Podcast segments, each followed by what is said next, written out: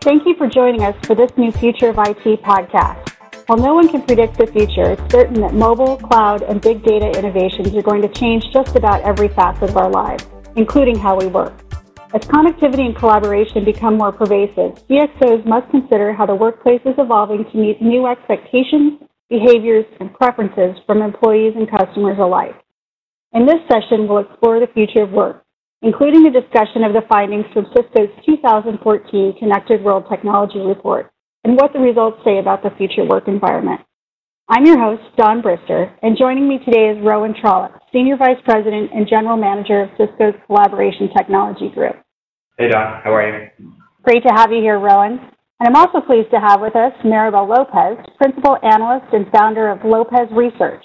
Thank you for having me today. So glad we could make the time for this discussion. Let's start off with just a simple what is your vision of how we're going to work in 2020 and how do you think the way we collaborate is going to change? Yeah, Don, you know, um, well, 2020, that's just five, basically five years away. And, uh, you know, I think it's not going to look anything like what it looks like today. Some things will be similar, but um, we're really starting, we're at the beginning, I believe, of a new innovation cycle um, there's a tremendous amount of investment going on in the uh, venture community uh, segment where they're investing in you know new tools for helping people work differently and providing ways for people to connect and communicate and collaborate more seam- seamlessly. Um, there's been a tremendous amount of interest in this space because as we've seen the rise of social technologies and next generation sort of tools in the in the home, which really gave us things like the iPhone and uh, you know, Facebook and, and so on, we're now seeing those same entrepreneurs and investors starting to turn their their eyes to the workplace. And uh, you know, Cisco is in this space, of course, and is the market leader. Uh, you know, we're the market leader in all the categories uh, that we play in, which is you know, web conferencing and audio conferencing and video conferencing. And these are all areas that people are looking to and saying, "Gosh, shouldn't all that be easier uh, than it is today?"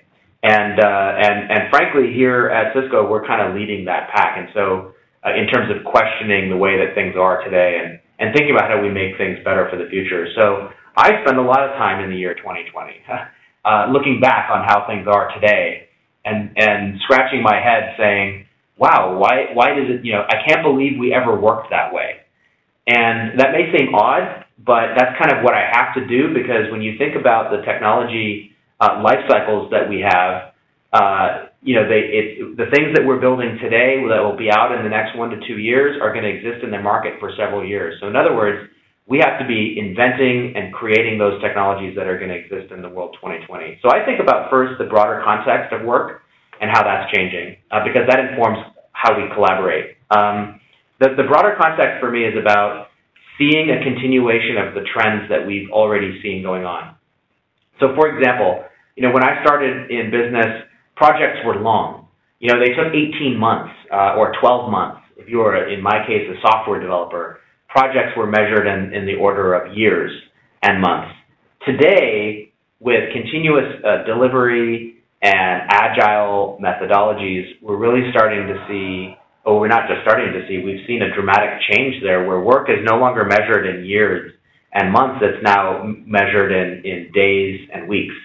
And so that's a big transition. And the technologies, for the most part, that we use to communicate with one another were invented in the previous era.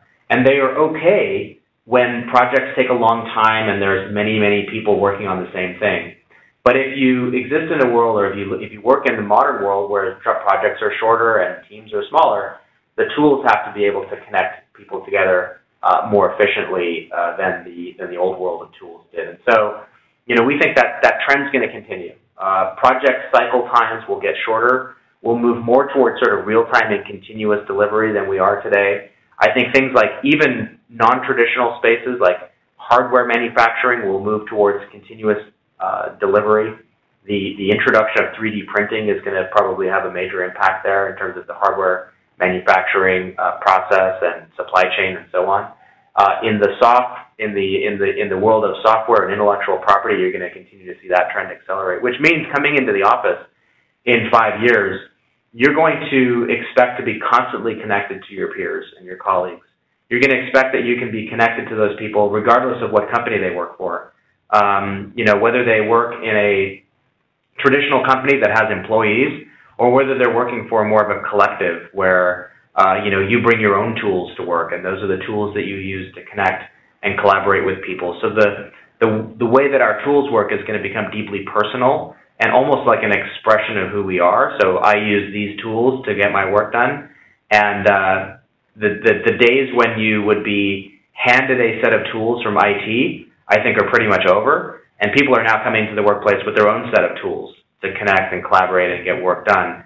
And in five years, that's going to be much more pronounced, where you'll almost be defined by the tools that you use and the ways in which you communicate, and you will build up a persona in those tools over time that um, uh, and a set of you know automation and you know bots and AI that really help you get your work done. And so the tools that you use to connect and collaborate will become, in a sense, an, an extension of you, uh, and they will travel with you wherever you go. So it sounds like Rowan and I have a lot of um, interesting parallels in how we think about the future of work. So when I think about the future of work, this this notion of personalization actually rings very true to me in the concept of people being able to select the tools that work for them and the methods that work for them. So I think of I think of collaboration as being more seamless than it is today. It's really truly across devices. You know, we talk about it being across devices now, but it's not seamless across your laptop and your desktop and your smartphone of choice and your tablet. We're getting there. So I think we're going to see a continuation of that. Um, not only is it seamless across that, it's also seamless across company boundaries. Um, so one of the things that we've frequently had difficulty with is making sure everybody was on the same versions of things so that we could all talk to each other, all see each other. And I think that that becomes um, more automated in terms of how people connect. I also think it becomes more visual.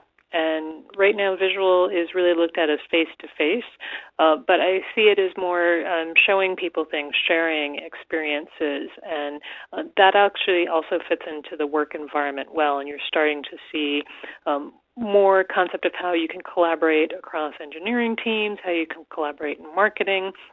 So I think we get a lot more um, visual, being able to talk to each other face to face, demonstrate things on boards, show people how to do things, train people on things. So there's a, a lot more of that aspect that happens. So it's it's boundarylessness, it's seamless, it's um, visual. Uh, the content can actually expand and contract a lot. So this this notion of what you have as a device, there's sort of a sensing of what you're using for a tool and being able to automatically give you the right set of content or features based on understanding your device. So it's a lot more contextual than it was in the past, as I see it. One of the things that I um, that I totally Maribel and I see very eye to eye on this is this notion of visual. And so far in, in collaboration, there's been a focus on video and video, video, video, which today, if you use it, which is fairly rare that your average meeting is not using video conferencing in most most contexts in most businesses. Uh, but even those that do use it, it's it's it's faces on a screen, and that's just a simple attempt to basically capture the remote scene and transmit it into the uh, into another into another location. And I think where that heads is towards what uh, Maribel calls visual communication, which I agree with, and that is, you know, seeing the other person is interesting, but seeing uh, other information is also very important and and, and um, can be very empowering as well. So think about it like uh, um, if, if I could transmit to you faithfully exactly a replication of the person on the other end, that would be as good as being there. Um, the direction that I think things are heading is towards where using the tools will make it better than being there. And so our goal in Cisco is better than being there experiences. And you know, to put that into context, uh, it's sort of like watching a football game on your TV in your living room. You know, today uh, the 49ers played yesterday. I, I could have I could have gone to the game, which would have you know uh, been one kind of experience. You know, I would have had the the roar of the crowd. I would have had some guy spilling beer down my back. Uh, you know, I would have had a different kind of an experience versus watching it in the comfort of my living room with commentators and a front row seat to every scene with the flyover cameras and being able to be with my friends and get a beer out of the fridge and that kind of thing. So that experience, one can argue, in the case of the football game, it's better today than being there in many dimensions. Not all, but many. And we see the same thing happening for collaboration, where I think today with the technologies in business, you would say it's almost always better to be there in person. Uh, but I think where the technology is going, just like the football and television experience has gone there, uh, is to a better than being there experience, which is more visual. So context and you know interesting commentary and color and, and information coming into the experience uh, versus just being able to see the remote video feed. So what I like about this concept is the the concept that we have it's it's not just mobile, it's not just collaboration, it's big data, it's analytics, it's cloud computing. We have access to all these things, and they're all at a certain maturity level right now. So if you start to combine these, it gets to Rowan's point about you can start to deliver amazingly different information in real time or near real time to people. So it's this concept of you have access not just to voice, not just to text, not just to an image, but the ability to also pull in data sources, have something analyzed, share graphs of them, uh, draw things on boards, connect to other people that are outside the organization, right? And it's this concept of having uh, seamless access to the right data when you need it, which is what I call a, a right time experience. And that's, I, I think, directionally what we're moving towards. And we're moving towards that because we've had a lot of interesting technology elements come into the market at the same time, and now they're starting to combine so that we can create these new, richer, contextual, more meaningful experiences than we had in the past. It starts to get to know you, it starts to get to understand which communications channels you like best. It starts to sense um, if you're going to make a meeting, maybe you typically like meetings on Fridays, and it starts to suggest things for you. So there's a lot more um, personality and personalization that can happen based on the data, and there's a lot more power that you can have within the application based on the fact that you can leverage the cloud. We've got a lot more in the cloud now, so it can do all that heavy lifting of processing power, and it can deliver it on any device that you happen to have at that point in time.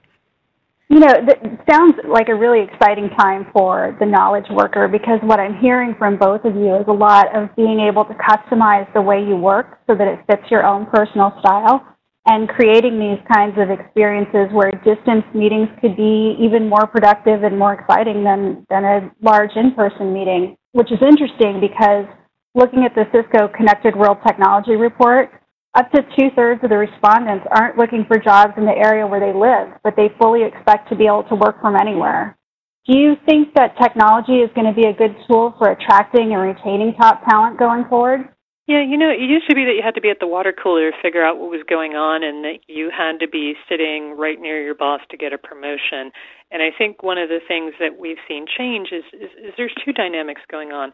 From the organization standpoint, they need access to talent that may or may not be geographically located where they are, right? We have this problem in California. You just can't get enough people to move to California to uh, do the jobs that need to be done, right?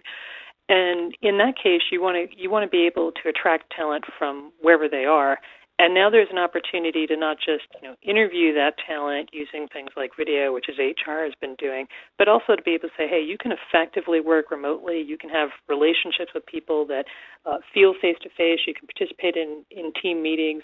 You can actually work as if you were there without necessarily needing to be there. And in some cases, it's better because you can have a very distributed team, but they can still feel very cohesive, and they can basically leverage, you know, whatever they want to do in their lives. You know, they can be closer to home, they can be closer to their family, they don't have to commute as far.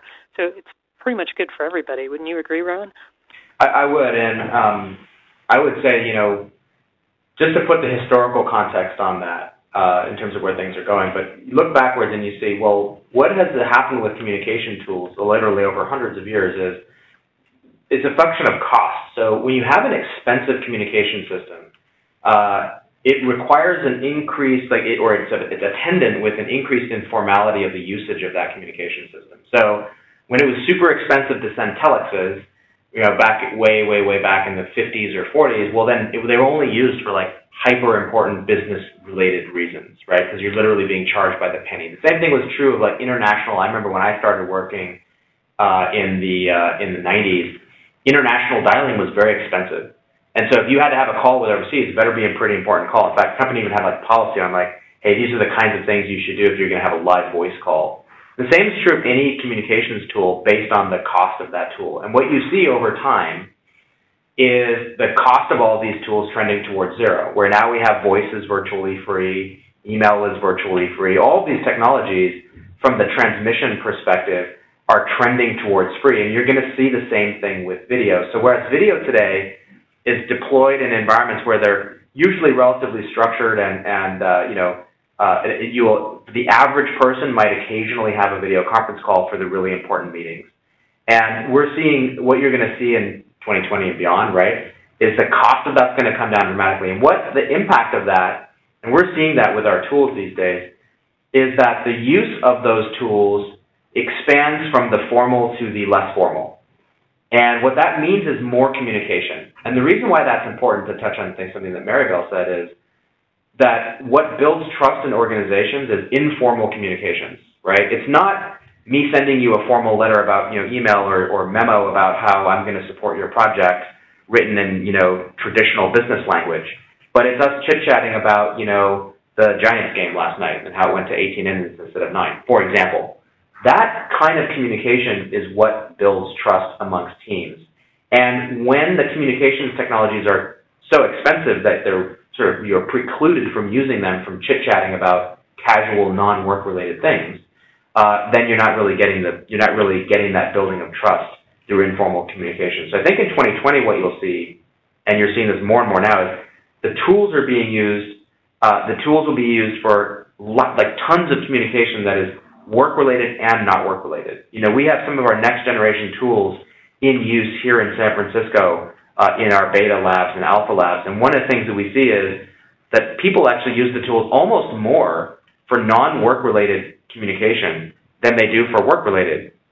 And that's okay because the cost is near zero. And when we, to us at Cisco, when we, uh, when I first started working, I remember there was like, don't use email for personal things. it was like, this is a business thing. It's you get 10 megabytes of email storage, and if you go over that, like we don't want people emailing around jokes. And the truth is that like that really set us back. I mean, it was necessary, but it set us back because people couldn't just chit chat about average things, and therefore it became a formal business communication tool, which increased the barriers between people. So uh, the great news is you're going to see just a huge uh, explosion of the usage of all of these tools, including voice, video, text, and everything else, uh, to just connect your employees together for whatever, for both formal and informal purposes and that's going to make business just a way better place to be, like a lot more human, frankly. I was going to say, um, in the past, I think Rona have discussed this that employees are human too. So it's great when you can kind of just have it be a seamless bridging of the technology between your work and your personal. Yeah, to give you a stat, we are working on this next generation technology here. We have several thousand people at Cisco using it, and at one point we we sort of uh, the teams decided they wanted to create a way for people to discover common conversations. I mentioned this to Maribel, uh, or, or sort of public conversations as opposed to just private one-on-ones. And very, very quickly, we saw an explosion of you know group conversations that were about things like the foodie thread or the you know uh, sports fans or and all kinds of random like you know Brazilian jiu-jitsu fans in South San Francisco, like just really interesting topics that really had nothing to do with work. And I and I can re- recall being in previous companies where that was discouraged. Was really discouraged. Don't use this tool for that. This is for work. And if you're enlightened, you understand that people having better work lives means them communicating more with their peers about all kinds of things, whether they're work related or not. And that's what builds trust. You know, that sitting at the water cooler talking about the game from last night is what that informal communication is what builds trust between team members and that reduces politics and so forth and so on. We have another site, for example, where we've given them unrestricted access to full high definition video and they've connected water coolers between countries. So they have a development team in London, a development team in Oslo, and uh, we they've connected the coffee room together. And so there's a permanent, always on video connection between two coffee rooms so that literally when you're in the water cooler or the coffee break room in Oslo, you could run into people in London. And it's, it, it has done a lot to really break down those cross-site barriers and really improve the lives of people working there. You're going to see a lot more of that in the future. That's a great point, Rowan. Thank you both for being here today and sharing your insights. In our next Future of IT podcast episode, we'll be continuing our conversation with Rowan and Maribel about the future of work. Stay tuned for part two of this discussion. In the meantime, be sure to join the conversation, hashtag Future of IT.